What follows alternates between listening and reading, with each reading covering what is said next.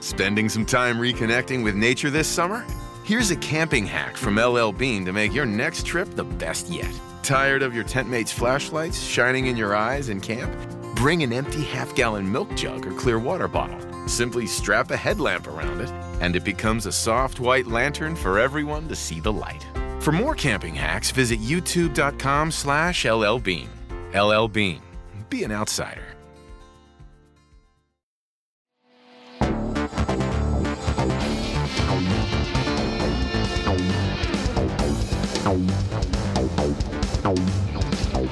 Welcome everyone to the Take It Home podcast. I'm your host John LaRocca, and on today's episode, I'm going to talk about ICW Fears and Loathing, uh, number 14. Uh, this took place in November of 2022, and it recently just was posted on uh, uh the Peacock Network on the WWE Network.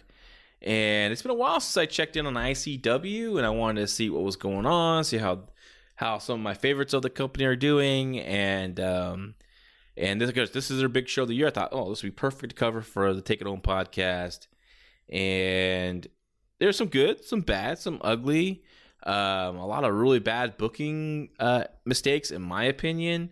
Um, uh, a lot of matches I was when I saw, you know, the feature matches on when they were kind of going over what was some of the feature matches on the show.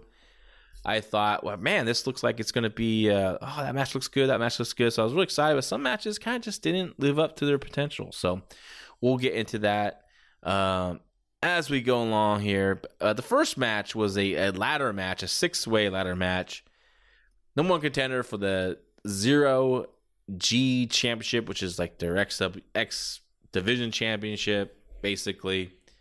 Um, and this match was, you know, a big cluster. It really was. Like, you had a 16 by 16 ring and an eight foot ladder. You have six guys out there flying all over the place. It some stuff, some stuff looked cool. Some stuff man, didn't look good at all. The finish got flubbed up when Saqib Ali won the um, the the match and won the no more contendership. Um, it was uh, and also in the match, excuse me, I forgot to tell who was all in this match: Che Monet, Levi, Luke Cairo, Sheik Al Sham, and Thatcher Wright. Um, like it's like everything you see on the on these matches with you know multi multi man ladder matches when it's done on the independent level. Um, you just get a mess, and this is what it was, and it's you know really I like I like Sheik Sheik El Sham a lot. I think that guy's a, a world of potential, and like it's just it's kind of bummed me out to see him just stuck in this this match like this. And I rather this guy deserves a feature match, right? Look at his look, look at his his work. I mean, this guy, you know, you know, he's like what six foot four, and he just looks great. And, uh, and like I said, his work is good too. So I would love to see Sheik Al Sham. I would have put him against either probably Thatcher Wright because look at Thatcher Wright how he you know he came out and you know had some definitions on his chest and shoulders and he's a guy I never really paid attention before but he looked pretty good. Uh getting his body there and, and uh, that was good to see you know? Like again this is a cosmetic business guys. And I know you're probably thinking, oh, well, it's just John, John. You're probably just, wait, he wants, wants everyone to steroids, wants everyone to be big and massive, blah, blah, blah, wants to be the 80s again. I mean, I do want to be the 80s again because that's a great time, but like, but I, I just want you to look like an athlete. I want you to look like, you know, people don't want to tune in to professional wrestling and see their next door neighbor out there. They don't want to see a guy that looks like who should be bagging groceries at the Spartan final, right? Like, they want to see someone that they want to suspend their belief, belief and see someone that's going to, you know, they can root for, they can believe it's going to win, that believe that it's going to be tough. Uh, and you know, honestly, a lot of the guys in ICW just don't have that look. They're there's a lot of guys that are long and lanky and no muscle definition and and I'm sorry, but like, you know, you're you don't want people to be like when you say, "Hey, what do you do for a living?" and you say, "I'm a professional wrestler," and they take a step back and look at you like, like really? You don't want that reaction. And if if you get that reaction, there's something wrong. You gotta change it up, right? Like I remember at the Cauliflower Alley Club, uh, um, here in Vegas, or I don't live in Vegas. I live in San Jose, California. But when we in in Las Vegas, they had a cauliflower club every year. I remember we would go almost every year. It's been a while since I've been. I want to go back. Um, and you know, one of my guys at APW, Kafu Santos, who eventually got signed to the WWE and, and uh, was just in a developmental program. Never, he kind of got fed up with some of the stuff there. But anyways, he had an amazing look. He's uh, he just just looked like a monster, and he just he was just you know long hair and um, at this you know just he just stands out. And we're all in the we're all in the the elevator, and this the couple comes in. The guy looks at Kafu and he goes, he goes, man, you look like someone. You look like you're someone important. What do you do? And Kafu goes, I'm a pro wrestler, bro. And the guy's like, Yeah, I thought so, man. I thought you looked like you know a fighter or something. Like, and and if you don't get that reaction from someone, if if you know if they're like looking you up and down, like you really do pro wrestling, that's a problem. And listen, again, this this show is on Peacock. This show is on the WWE network, right? So you want to put your best foot forward. You want to hit the gym. You want you want to look like someone instead of you know. Not only is it you're trying to impress the WWE, but there's AEW. There's other promotions out there. Uh, uh, uh, Impact Wrestling. You know, like you want to get noticed. Um, and if you don't have the look or stand out, they're just gonna skip you. So again, this match, ladder match, cluster, it was what it was, and and uh, you know, I kind of had fast. I honestly fast forward a lot of it because I already knew I was going to get here. Match number two, tag team championship match. KOE defeated Glasgow Grindhouse, which is Krieger and Lou King Sharp. Um, KOE's a brother tag team, good athletes, good look, uh, still young, still green, but world of potential. Um, unfortunately, this match had no real structure to it. It was kind of a kind of a mess. Too going too fast, doing too much. Um, they should have simplified things. I mean, kept it very simple, uh, but they didn't, and it just got a little cluttery. And uh, with uh, you know, the finish got kind of messed messed up, and it just wasn't that a, big, big win. It wasn't that as magical moment for KOE as it should have been winning the tag team championship, but. They are a, a, good young team. I'm looking forward to them in on future matches, and I want to see them work with more veteran talent and someone they can really learn from out there and and um and help guide them and you know help control the pace of the match and help them with the pacing of the match and build to the hot tag and do a correct hot tag. Um, I definitely would like to see that from them and and I don't know if there's a lot of people out there that could you know do that work with them like that but you know if I'm ICW I'll invest in some veteran guys or, or, or veteran tag teams to work with these guys and help get them um, help get them up to speed in the ring because I think they have a world of potential. Match number three, uh, match I was really looking forward to, but it was really kind of a disappointment. Was uh, Jason Reed pinning Andy Wild, uh, pinned him with a pedigree on a chair right in front of the referee.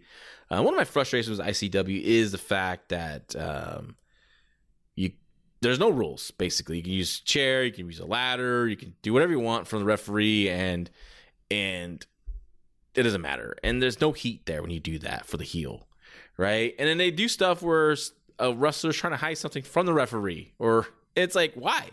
Why do you need to distract the referee when it's illegal to hit someone with any kind of blunt object you got, right?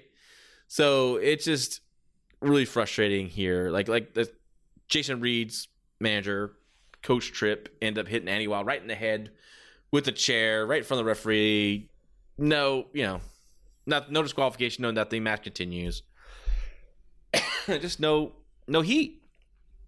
And um, you know, I like both these guys a lot. Jason Reed, I think, is one of the better young wrestlers out there. Great look, kind of has that uh, Randy Orton vibe and presence to him. The way he carries himself, it's just he's just gonna get better.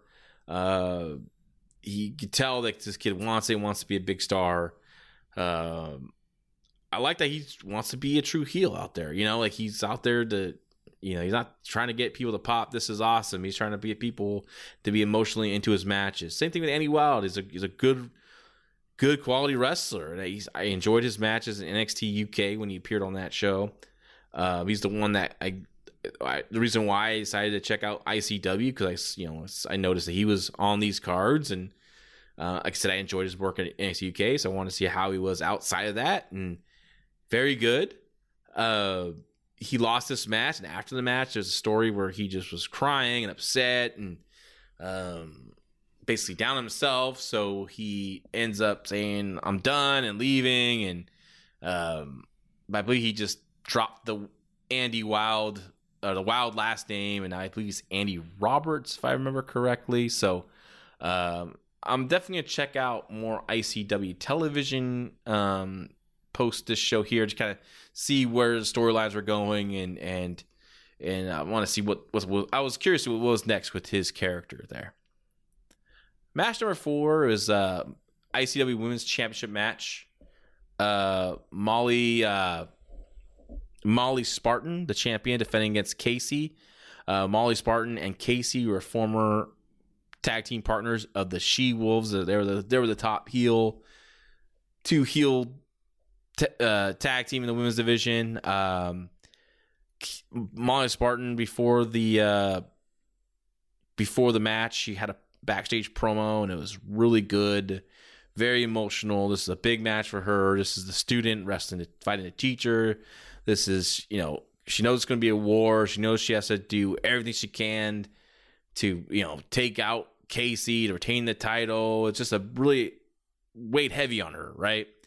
And she was so great in this promo, showing so many different emotions and, you know, uh, different levels to the promo. You know, she's in tears. She's firing up. It was it was great stuff, man. She's such a talent. I love Molly Spartan. Uh, this match was was hard hitting, but things got a little rough uh, in the middle with some miscommunication. Um, Casey hit a penalty kick, which is one of her big moves, but Spartan kicked out. The old shock face. Oh my god, how can she kick out of my finisher? Um, uh, frustrated uh, Casey got the title belt, hit Spartan with it. Spartan kicked out again. Oh my god, how could she do it? Oh my god, why isn't there disqualification right in front of the referee when he got hit with the belt? Oh my goodness gracious! And uh, but finally, Molly Spartan won with the power bomb and spear, and they hugged it out. They're back together. Mutual respect is restored, and you know, blah blah blah. So, um, you know, I thought to me this at this point was probably the best match you know I've, I saw so far on the card, and you know, I'm always watching that Molly Spartan match. I think she's going to be a big star. I think she should be in the WWE now. I think she should be um, um, you know, she could be easily in AEW now. Uh, she's a talent. She could talk. She has the presence. She has the look. Um, she, I just I like when she comes out for entrance and she's like staring at that into the the camera and like she's just focused and ready to kick ass. I love it. I feel it. Um, she gets the ring. She does her her trade her, her trademark little pose she does, but it's like so intense, and you're like, yeah, yeah, I want to see her kick some ass. So big fan of Molly Spartan, and hopefully when NXT uh, Europe, excuse me, uh, starts going, if I uh, really hope it does, because I miss NXT UK a lot, as you all know. I definitely hope Molly Spartan is one of those people that they uh, they sign uh, for that brand. Up next was a, uh, a, promo from Aaron Echo, and I nearly fast forwarded it, but I was like, you know, I want to see this guy can talk because I've, you know, honestly, I wasn't really impressed with Aaron Echo on the previous ICW shows I watched, and I'm glad I decided to listen to this promo because it was a really good promo, tense. Um, it was so good. I was like, man, I have to watch this match, and I have to watch his match with Chris Bungard, the MMA fighter that was scheduled for this show, but I guess got postponed to a later date because uh, Chris Bungard has some MMA uh, responsibilities that he had to, had to take care of. So um, it's ended up being a mystery opponent for Aaron Echo, and that mystery opponent was Rampage Brown, um, uh, a guy I really like. You know, great look, throwback kind of tough guy. Um, and I believe this from cagematch.com. I was kind of looking up to see if Rampage Brown, when he came back, but this is his first match back I believe since he suffered that concussion against Ilya Dragunov on NXT UK in the fall of 2021. So he was out for a very long time. A lot of people were very concerned about him and if he was ever going to return. And so it's really cool to see Rampage Brown back. And I hope he's got, you know, whatever issues cleared up and he's able to kind of come back full time. And, um, you know, he came in and he looked good, I thought, you know, a little heavier than last time we saw him in NXT uh, UK, but that's fine. He's getting back out there. Um, hopefully he'll just he'll shred those pounds and and you know trim up like he did in NXT UK. Uh, Aaron Echo won, uh, pinning Rampage clean in the middle. A lot of people were uh, shocked by that in the audience, but it was a, the correct booking decision because Aaron Echo has that upcoming match with uh, uh, Chris Bungardner, uh, Chris Bungardner, Bungard, excuse me, uh, and and probably probably at Square Go, I'm guessing is when it's going to happen. Uh, and so you know, Rampage Brown's just getting back out there. Him losing doesn't really hurt him, and it makes sense that he's been out for so long, and and he would lose, you know, on his first match back. It's you know, so usually you want the surprise, usually the win. It's kind of like a like a a little rule, but you know, to to me, you got to go with what you're building to, and you've been, you know, so Aaron Echo went over, and like I said, it was a fun, hard hitting match that I that I really uh, really enjoyed. So, um, definitely want to watch more of Aaron Echo's matches in the future now because I was, I just kind of wish he would change his look. He's tall, he's not as lanky as Saqib Ali or or ADM. Um, or a few other guys in this promotion. Like he has some some meat to him. You know, he's he's thicker than those guys. I just wish he dropped the polo shirt. Yeah, like I don't mind the jeans, right? But drop the polo shirt. I don't know. it's just the, you know, like he's not as tall as uh Big Bill Morrissey in AE, AEW, but you know that should be kind of you wants to go to. You know, you know. I, I'm not saying get that massive, but you know, add some muscle to your frame. I look a little more physically imposing because you have the promo, you have the intensity, the work was good. You know, I, I think let's, let's let's let's step this up to be uh, more major league. Yeah, and I think he'll get more more opportunities from uh, WWE or AEW or, or and and uh, just in the European scene in general. If he just ups his look up there. The next match was the King of Insanity match. Jack Jester defeated BT Gunn for apparently the King of Insanity title. It's a it's like a death match title. As I mentioned before, ICW very heavily influenced by ECW slash FMW, Wing, etc. Like the garbage stuff. Um, um, these guys are, are I've seen them in regular matches, and I, I prefer their matches outside this this garbage stuff, but you know, especially BT Gunn, who I've seen have good matches. But this match went forever, and of course, all the weapons, you know, the barbed wire, various other different stuff. Glass, I think, was used, and you know, blood was flowing. Um, Jack Jester, you know, obviously, you know, gigging himself right in the middle there, like, you know, he's not he's not a master of the blade, you know, and he, it just just clear as day. I guess you know see what he's doing. Um, it just just just nonsense to me. Like in I saw ladders already. I saw chairs. I saw this. You know, oh now but you had to throw some. I don't know. I just couldn't get into it. Honestly, it's not my style of wrestling. Um, I respect their toughness, but like I just don't want to watch it. So I hit the fast forward button. But Jack Jester, he is the king of insanity now of ICW. So congratulations to him. NFL Sunday Ticket is now on YouTube and YouTube TV, which means that it just got easier to be an NFL fan, even if you live far away. Like maybe you like the Bears, but you're hibernating in Panthers territory. But with NFL Sunday Ticket, your out of market team is never more than a short distance away, specifically the distance from you to your remote control. NFL Sunday Ticket, now on YouTube and YouTube TV. Go to youtube.com slash presale to get $50 off. Terms and embargoes apply. Offer ends 919. No refund. Subscription auto renews. What's up? It's Kaley Cuoco. When it comes to travel, we all have a happy place. I just went to my happy place. I just went to Maui, and it was truly amazing. Priceline has always been about getting you to your happy place for a happy price with deals you really can't find anywhere else. Like up to 60% off select hotels in Costa Rica or five star hotels for two star prices in Cabo. Go to your happy place for a happy price. Go to your happy price, Priceline. The next was a singles match with uh, one of my favorites from NXT UK, Shaw Samuels versus Jackie Polo, also known as DCT. And Jackie Polo had his manager or second, Denise, out there. Uh, Sha Samuels, I loved, like I said, I loved him from NXT UK. I loved his team with Noam Dar. They were such a great twosome. Uh, when uh, when they debut the Supernova sessions on NXT UK with Noam Dar, I was like, ah, I don't know about this. Eh, a little too cheesy for my taste, you know. But it ended up being a great segment, you know, the Roddy Piper esque Piper's Pit segment, and you had the freaking cocky and arrogant little punk Noam Dar, and then you had like Sha Samuels there, the Ed McMahon, but the asshole Ed McMahon, and their chemistry is just was so great.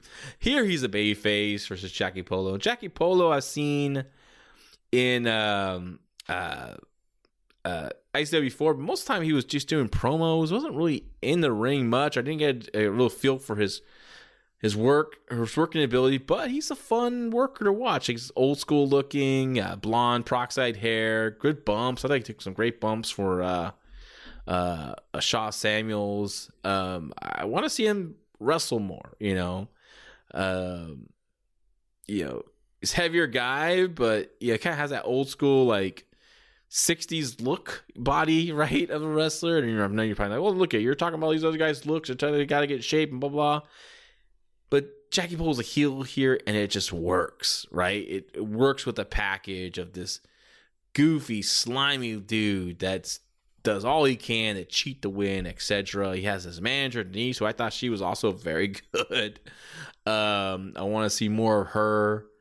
Uh, I just uh, and Sha Samuels, like I said, just just super charismatic. You know, can do it all. Heel baby showed that here. And this was a fun little match, you know. Um, so yeah, super excited to see Sha Samuels again. I, I, was really, you know, bummed to hear that, you know, he didn't go to. They were gonna. I, I don't think he resigned with NXT. I, I, don't know, but you know, like a lot of these guys and have families, you know, and it's a.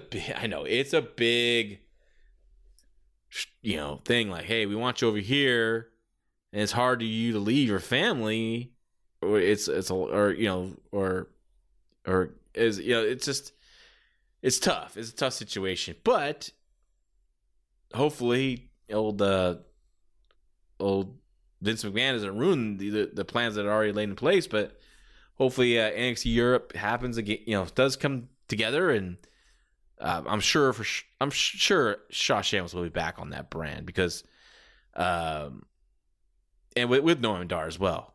And because those guys are just money together, and you had like the like I said, Noam Dar, one of the best wrestlers in the world, with Sha Samuels, and just so charismatic, and you just lo- loved his character. Um, yeah, I would. I can't wait those guys uh, come back to uh, NXT uh, Europe and also back together because they're fantastic. So, fun little match, uh, exactly what it really needed to be. Uh, next up was a last man standing match. ADM, which stands for Alexander Darwin McCallum, uh, wrestled his former protege, Dylan Thorne. Um, ADM, he's like this cult leader, has a group called the Manifesto.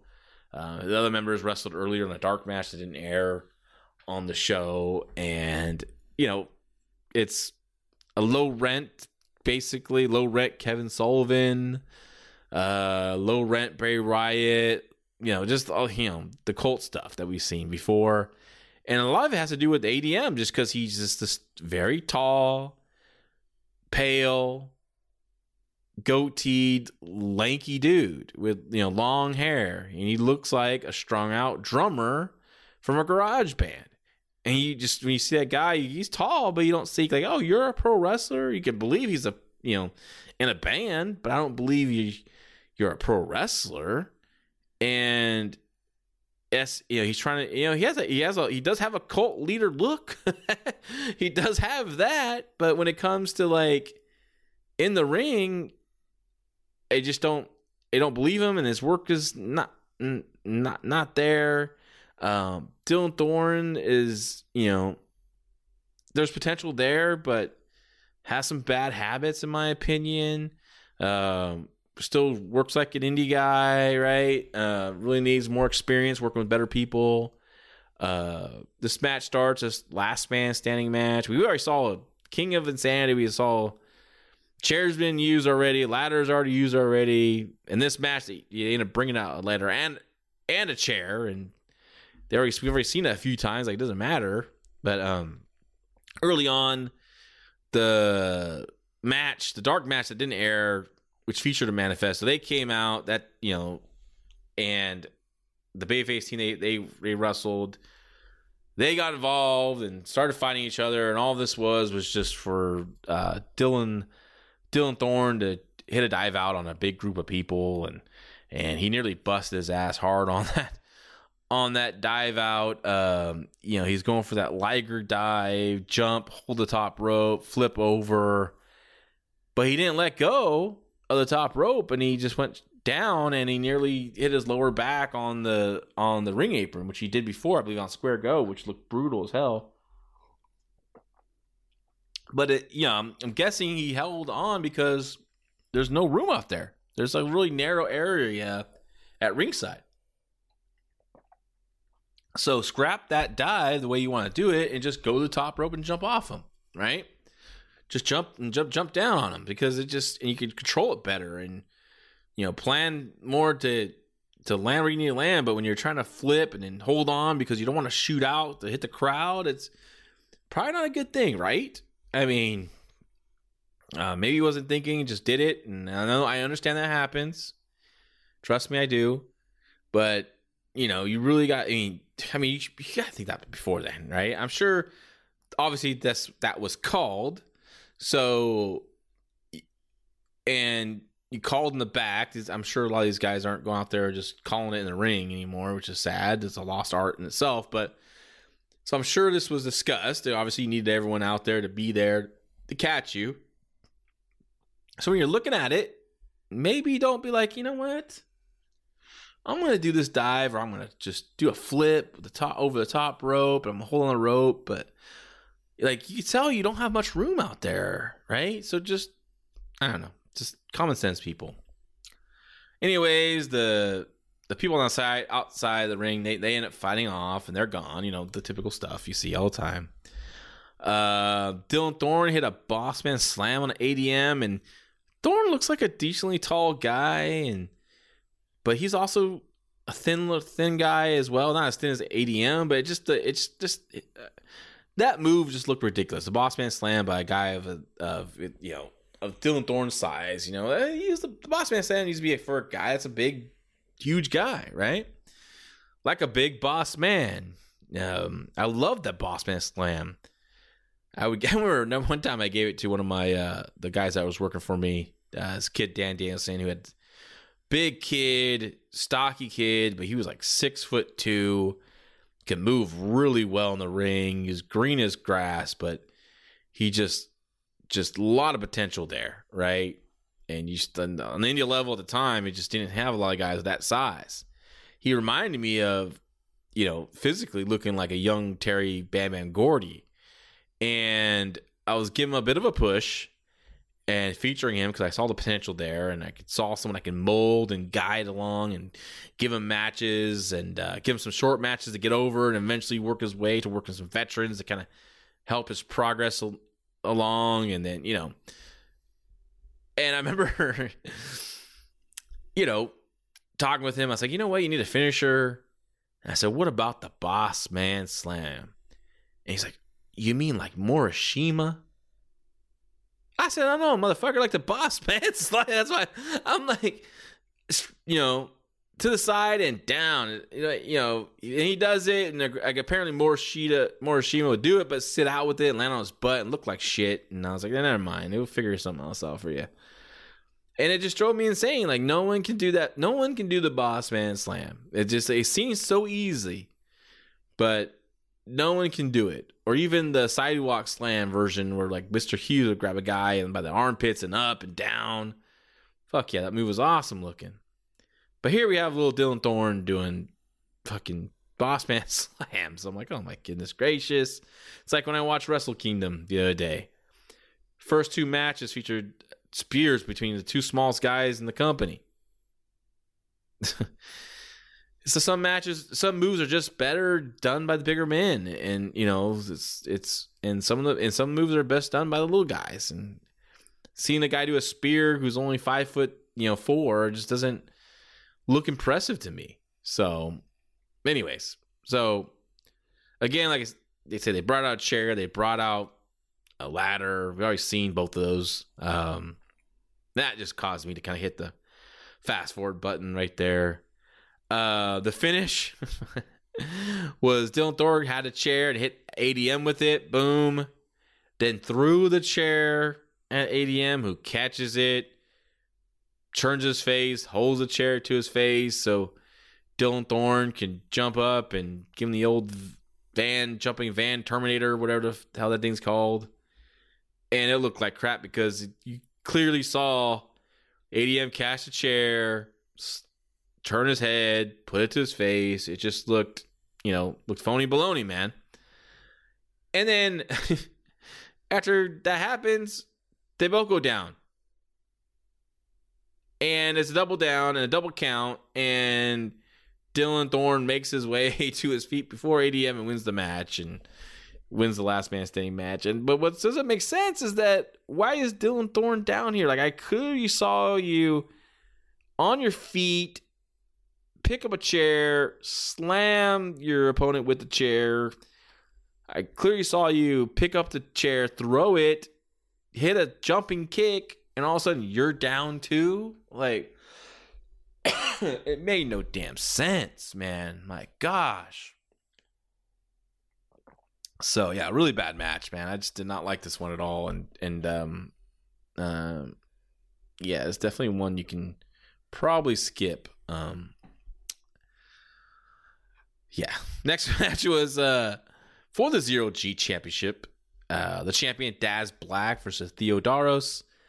Um, like like both these, these are two one of my two of my favorites that I really enjoy, and um, ICW. Daz Black, I talked about him before. Uh, one of the best young workers out there. Tremendous look. To me, reminds me of a a young Rick Steamboat. Um, like, or even if you just combined it, Jay Youngblood and Rick Steamboat together, like in in this good looking kid, um, fantastic athlete, solid promo. Um, but I want this kid to really focus on selling. I want him to you know, a great athlete, do a lot of moves, but like, dude, you have that look that people they you these people want to root for you. They want to cheer you. They want to see you succeed, and you're gonna get the heel so much heat for just if you just would sell, sell, sell for a good amount of time for that heel and build that heat and build up to your comeback, people will blow because they just just you have that look that people just want you know want to cheer you on and see you win. Um, so my high, my my recommendations to you is Daz Black. If you're listening out there, watch Tito Santana, watch Rick Martel as a baby face, watch him as a heel as well. Fantastic worker. Uh, Ricky Morton, obviously. Uh, uh, uh, Rick Steamboat. Um, you know, if you want me to send you matches, I will happily do that to you. I, you know, I just see the so much. W- world of potential in you and you're you're I want to see you succeed. I don't want to see you fall into this trap of you know I know you're young and and you know that's all you know, right? But don't be afraid of the past. Study those masters, those babyface masters, you know, study babyface Ted DiBiase, um, study these guys. Uh, study a younger, uh, like 1985, 86 Terry Taylor. Um, and those guys are selling their ass off, and the crowd's rumbling, and they're waiting, they're waiting those ba- face. They want those face to keep fight back, and they do, and then they're behind them. I you know, that's what you need to be. And Theodoros is another good, good young athlete, good little heel, uh, great look. Um, this match, I was really looking forward to, this, but I was disappointed. One because the finish got flubbed up, and but they they, they were onto something early. Doris, you know, Doris quickly single legged and went to work on Black's left leg, trying to you know ground the high flyer. You know, good story.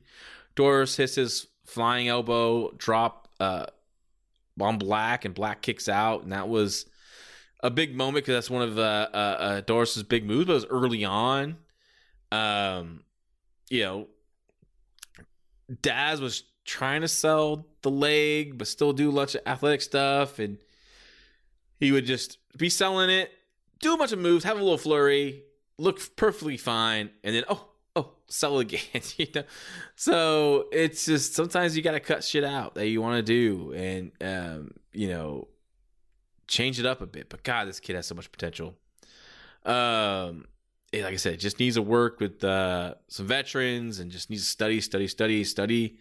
Don't be studying a lot of guys today. Like everyone's doing the same things, right? Just study the past, find out what made things work. You know, uh, the finish was uh, Theodoros locked on the figure four.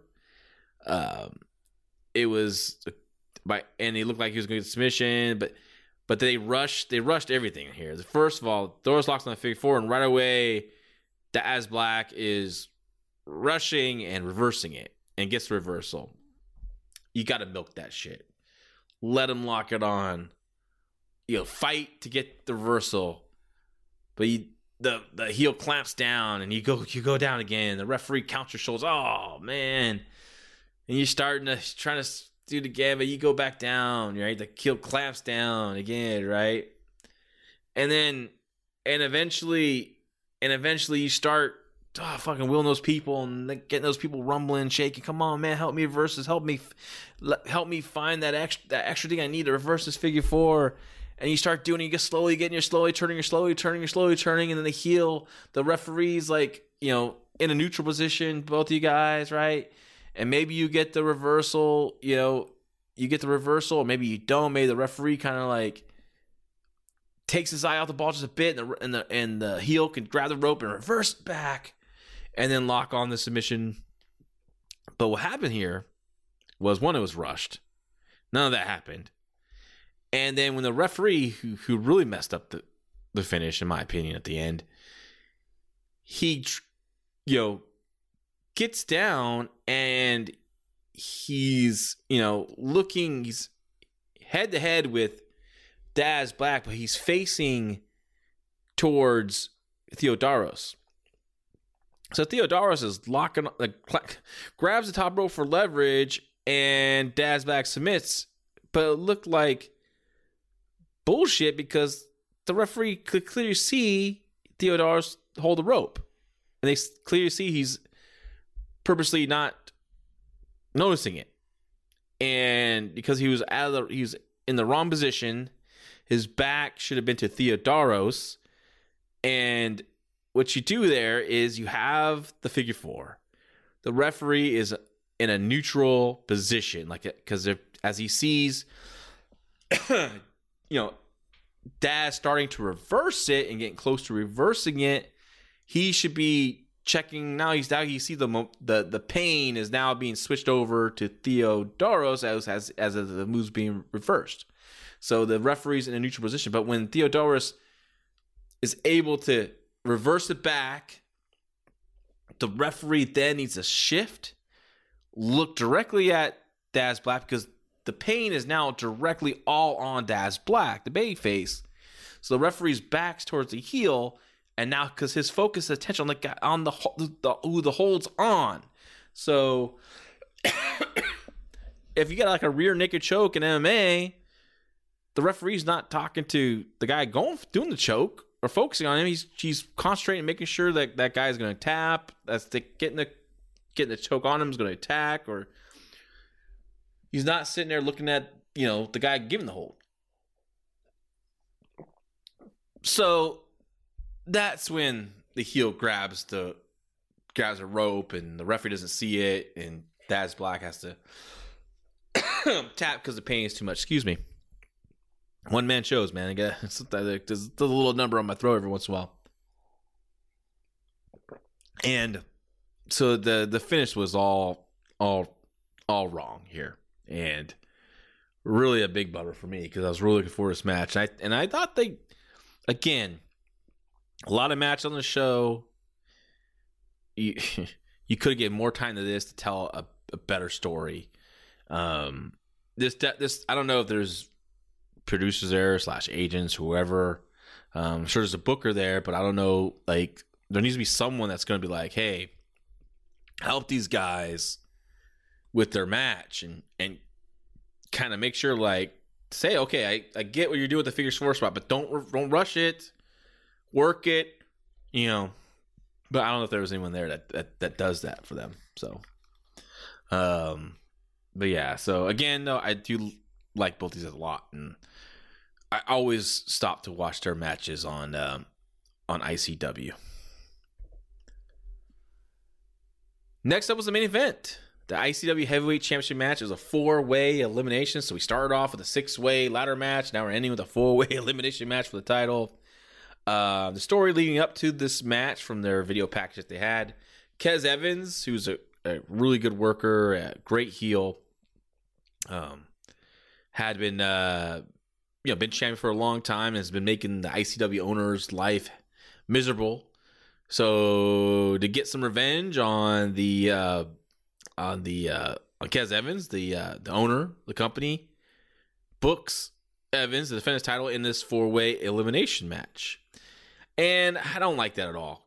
You're putting the the babyface focus on the owner instead of the should have been this match should have been a, should not have been a four way. It should have been strictly Kez Evans, a champion, defending against Leyton Buzzard, who won who won the uh, square go, earned the right for a title whenever he shot he wanted to, and that should have been your focus leading into this this pay per view, this this big event.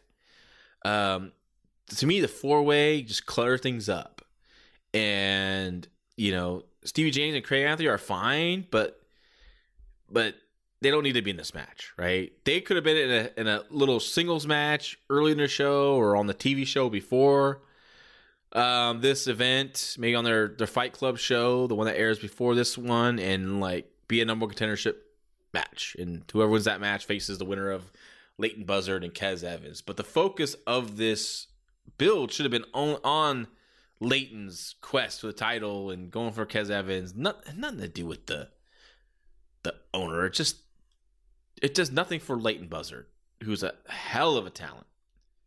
Um, and one of my favorites to watch there, along with Kez Evans. So I felt like it just kind of robbed me as a viewer because I'm like, oh man, a four way and and but I uh, you know keep open mind, keep an open mind here as I always do with every match. Um, but it's I was really disappointed this one, though there was some great stuff in it there was some there was they had some great stuff there to like oh man to make a magical moment. Um and I'll, we'll talk about as we go along but this match you know starts off typical four way everyone breaks down everyone's you know two guys go out two guys are in you know. You know the, we see every time right? Um it eventually broke down to Stevie James and Craig Anthony they're together and they're just throwing some honestly some really embarrassing looking punches in the middle of the ring.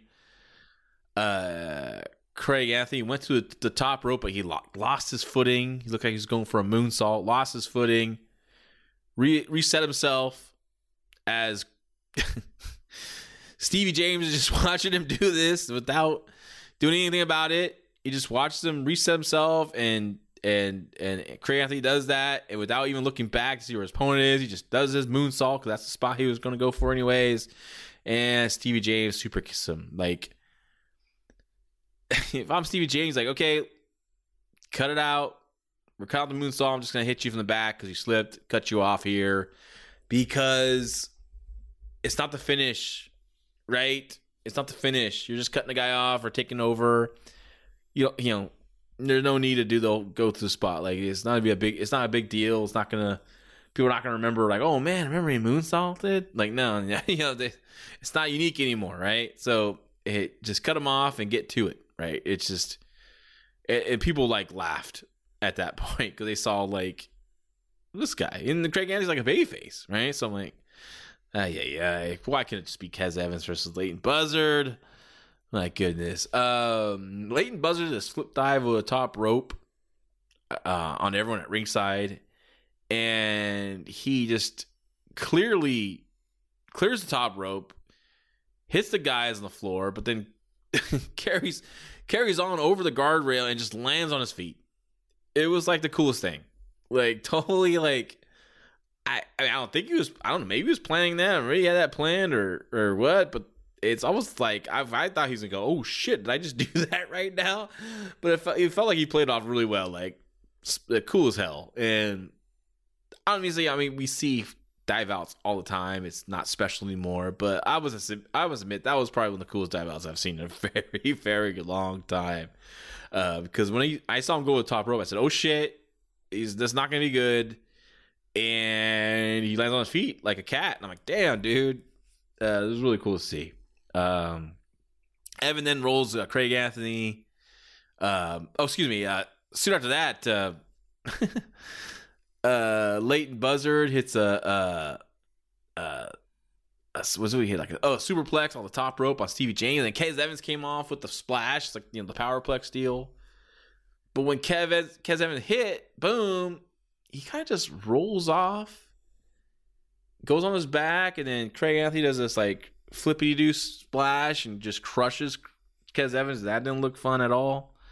Um, like when Kez, like he just kind of rolled over. Like I, I understand. I think I understand what he's trying to do. Is hitting the splash. Oh my god, the, the momentum hurt him as much as it, it hurt Stevie James, who was taking the splash, and that's how he, he couldn't go for the cover, so he rolled over in pain.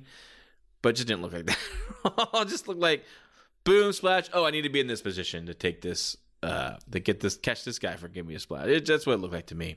Um, uh, Kez Evans and Craig Anthony fought on the outside. Eventually, ended up on the second level of this building, um, in this balcony area, VIP seats. I guess it looked like pretty cool spots for a wrestling show. If I, was, you know, that, I mean, that's where I would want to be, up where these people were at, because you could see everything and it was cool. Cool spot. There's a table there. You got your food and drinks. Man, that, that, was, that was the best setup. I want to be in that seat right there watching this this show.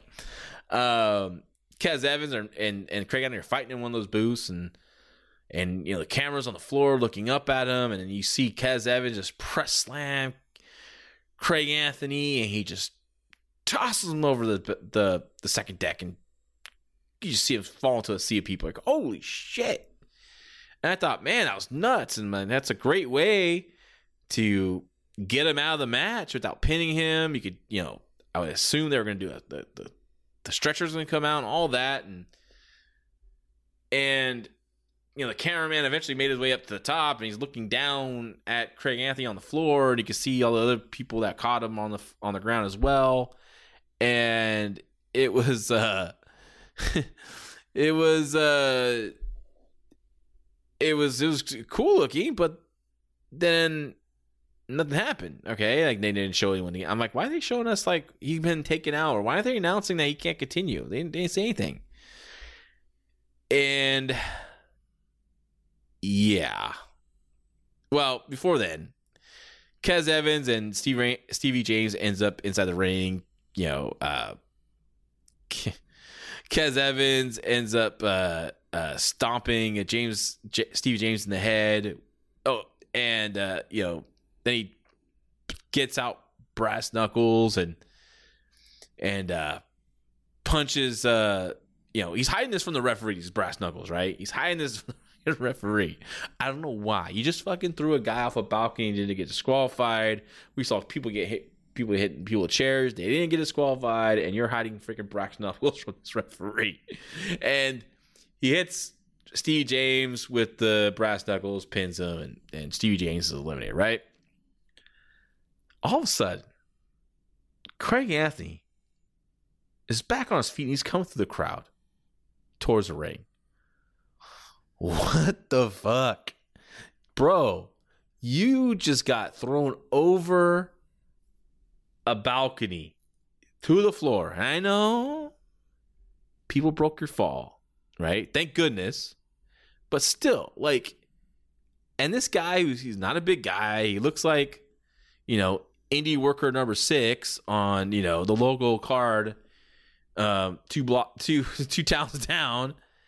It doesn't look like, you know, uh, anyone that could take that and, and survive it. He didn't look like a crazy man like a Mick Foley or uh, who else, Sabu or something like that. He just looks like, like I said, wrestler number six on the indie show, and he's out there making a comeback. Fell off the fucking balcony. now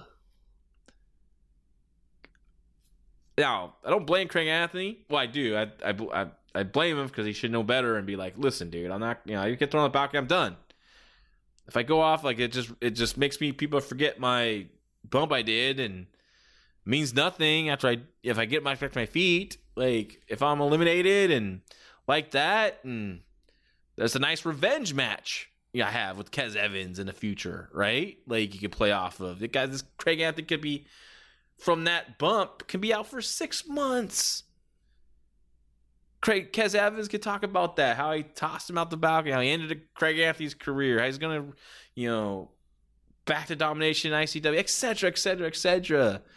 And then you can, you know, follow up with Craig Anthony about maybe like a couple months later after the after this event and talk to him. He's thinking could be in a neck brace and you know talk about his injuries. You could you know show MRIs that he had of discs being you know you could do some shit and like oh man you know this is how I feed my family with wrestling and now you know you know blah blah blah.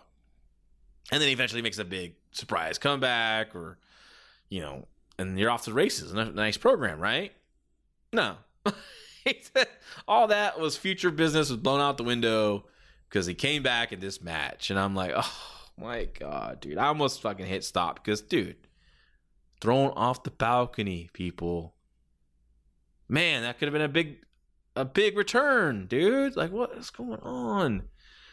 Whoever the booker is, should have nipped that in the in the butt. Like, dude, like, wait, wait, you're gonna get thrown off the balcony and after this guy gets eliminated, you're coming back?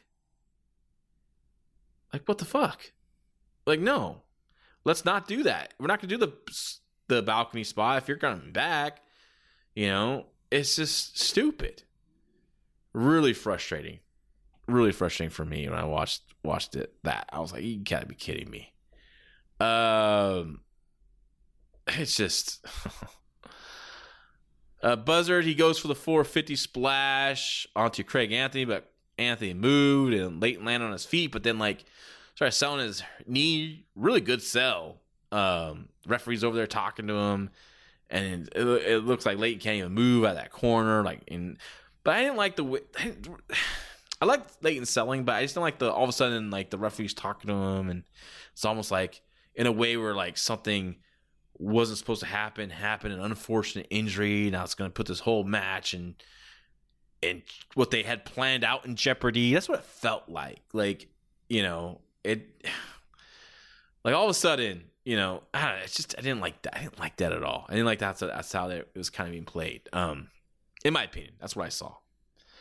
Uh so it was evans and you know craig anthony at this point leyton can't do anything uh, uh, Evans, you know, kicks Craig Anthony in the head, and then this time he just pulls out the brass knuckles and he just he's looking at Leyton Buzzard who can't do anything because he's hurt. he just punches the back of the head of uh, Craig Anthony, like, haha, you can't do anything, and boom. I'm like, well, fuck, Leyton Buzzard. It's a four way elimination. Every man for himself. He wants you to pin that guy because Leyton Buzzard, uh, one more man down makes it easy for him, right? Even though he is hurt at this point. I don't know. It just I, I wasn't uh, I I didn't like that at all. So now Kez Evans is, you know, eliminated both Steve James and Craig Anthony. Now he's turning his sights on to, to Leyton Buzzard. Crowds crowds getting with it, getting up. Yeah, there's a great crowd all night. They they love their ICW wrestling. Um I, I some of the stuff I just think would just drive me insane. uh, and then all of a sudden, like they mentioned earlier that Leyton Buzzard's mom was here, and eventually she ends up at ringside, and Kez Evans is jaw jacking with her, and and she was she was great.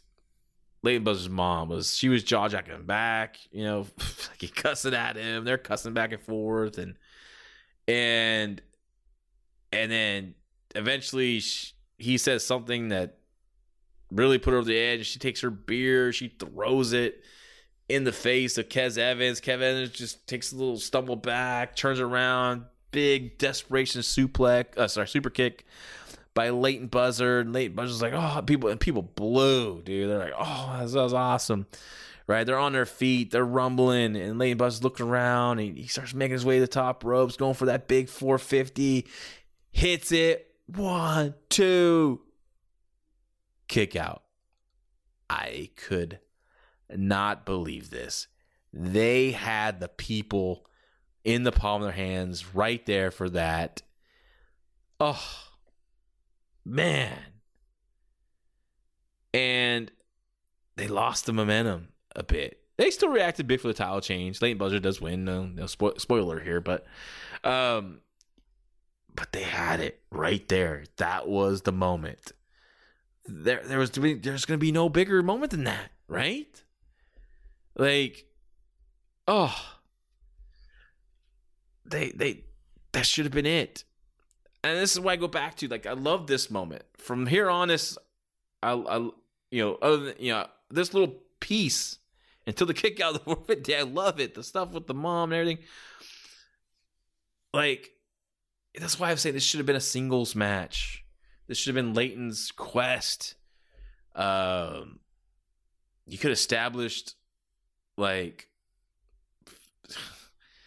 segments at home with Leyton and how much this means to him about winning the title and all the sacrifices he's made and how he you know moved you know moved out to Scotland to you know to wrestle for ICW and you know, work his way out the card. And yeah, he wasn't the the nicest guy in the world, but he did what he had to do. But you know, he earned respect from the fans, and and in turn, he ends up respecting the fans as well. And you know, and you know, he's you know introduces his mom and introduces her, and how much she's so proud of him, and and what he's accomplished. And she she believes in her heart that he's going to win the title and he's going to beat Kez Evans. You know, and you know, I just a little personality profile and like to set this up. And then eventually you have the sing- the big singles match and then and then um you know you show the mom at ringside she's here you know she's here supporting her son Leyton and then you know there's that big injury from uh Leyton hurts his knee. He's just you know his back's out. He's you know he's on the he's on the verge of losing but Kez Evans is such a nasty heel, and he's enjoying seeing Leyton Buzzard, the, the, the guy that's been the thorn in his side, the guy that's been saying he's going to take the title from him, is going to end his reign. He's just, now he's just really enjoying beating the hell out of this guy, just, you know, making him feel every shot. And then he, he notices uh, Mama Buzzard at ringside who's a tremendous worker, by the way. The Buzzards are good workers. That's a good working family, right? She was great, right? Maybe in the match, Leyton also gets to have some color, get some blood, you know, gets slanted, head slammed the ring post. All needs be comes up bloody, right? Not only is he has an injured wheel or injured back, he has a he's bleeding as well. Kez sees, you know, the mom ringside, and and she, you know, of course, she's getting all fired up. You know, she's like, "Come on, Leyton, come on!" Right? She's more concerned about her son. And finally, like, Kez gets out there, drags Leyton out there as well. looks at her his mom and he just kind of holds him bloody. You know, this is your boy, huh? This is the one you the one you believe in. Boom, he's just punching him, punching Leyton, kicking him down. He can't beat me. I'm the best. I own this company. I am the I am this company. Blah blah blah. No one's gonna beat me for this title. Blah blah blah. Right?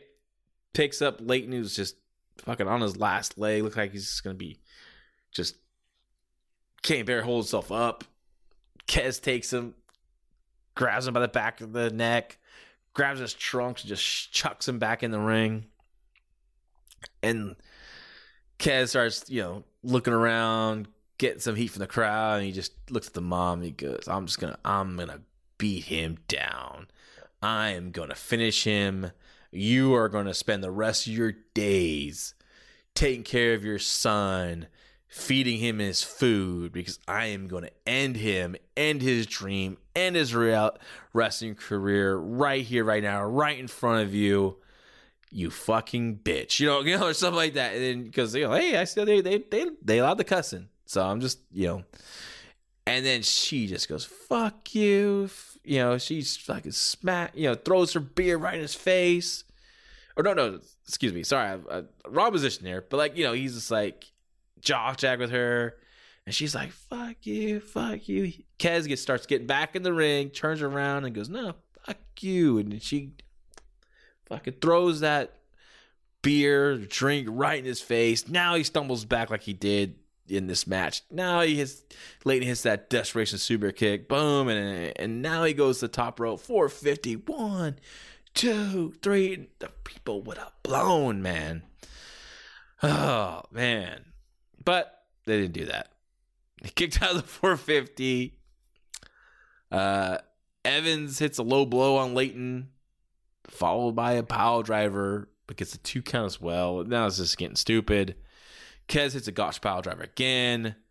Then hits Leyton with brass knuckles, but Leyton just barely gets his shoulder up for a two count. And Leyton, you know, he finally gets revenge, hits the low blow on Kez, gets the brass knuckles, hits Kez, hits his rock bottom finisher move and wins the title, but it was not as impressive as the 450 and and coming soon after because that's that's the that's the moment. Boom. The jaw jack of the mom the throwing of the drink in the Kez Evans face the super kick right? Uh, the moment the, the taking a beat by uh, Leyton Buzzard to look at the crowd and, and and realize he has he just needs to hit that big shot. And he does and he wins the title and the people go nuts. But just extending this and overbooking this finish just just brought it down. There's a pot, like I said, pot 40 won the title. People were happy to see the title change.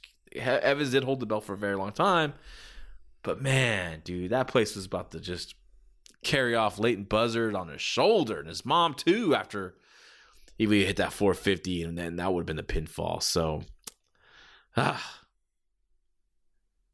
ah, man, there's a moment like there, but they missed. They missed. Missed a half for Leyton Buzzard, new champion, great talent, great promo. Um, that kid has really worked himself, really worked hard. I've you know seen him grow in ICW. Um, you know, from just doing you know zero G matches to get himself in better shape and um, turning babyface and just he's been great. So I'm happy for him. And um, Kez Evans, you know, good heel and he'll be fine and, and be on top of the card still. And they could have had a nice program for him in a few six months with Trey Anthony coming back from being paralyzed off being thrown off the balcony, but Superman Kerry Anthony had to come back and uh, yeah, yeah, yeah. Anyways, I hope everyone enjoyed the Take It Home podcast this week. Um, a lot of fun going getting back to kind of you know reviewing a, a show like this. So we'll definitely be doing more in the in the, the near future. Um, definitely want to get my buddy uh, Baby Huey back. We had a great time talking about the hits and the misses of uh, the the recent hires and, and or rehires from Triple H and WWE. That was a fun show, so go back check that out. Um, what'd you think about this? ICW Fear Loathing. Did you see it? What you think? You agree with what I said? Disagree? Let me know. Hit me up on Twitter at LaRoccaJL. That's L L A R O C C A J L. Um, love to hear your feedback. And if you have any other shows you want me to check out, review, let me know as well. Have a great weekend. Take care, everyone. Everybody in your crew identifies as either Big Mac Burger, McNuggets, or McCrispy Sandwich. But you're the filet o fish Sandwich all day. That crispy fish, that savory tartar sauce, that melty cheese, that pillowy bun. Yeah, you get it. Every time. And if you love the filet of fish, right now you can catch two of the classics you love for just $6. Limited time only. Price and participation may vary. Cannot be combined with any other offer. Single item at regular price. Ba da ba ba ba.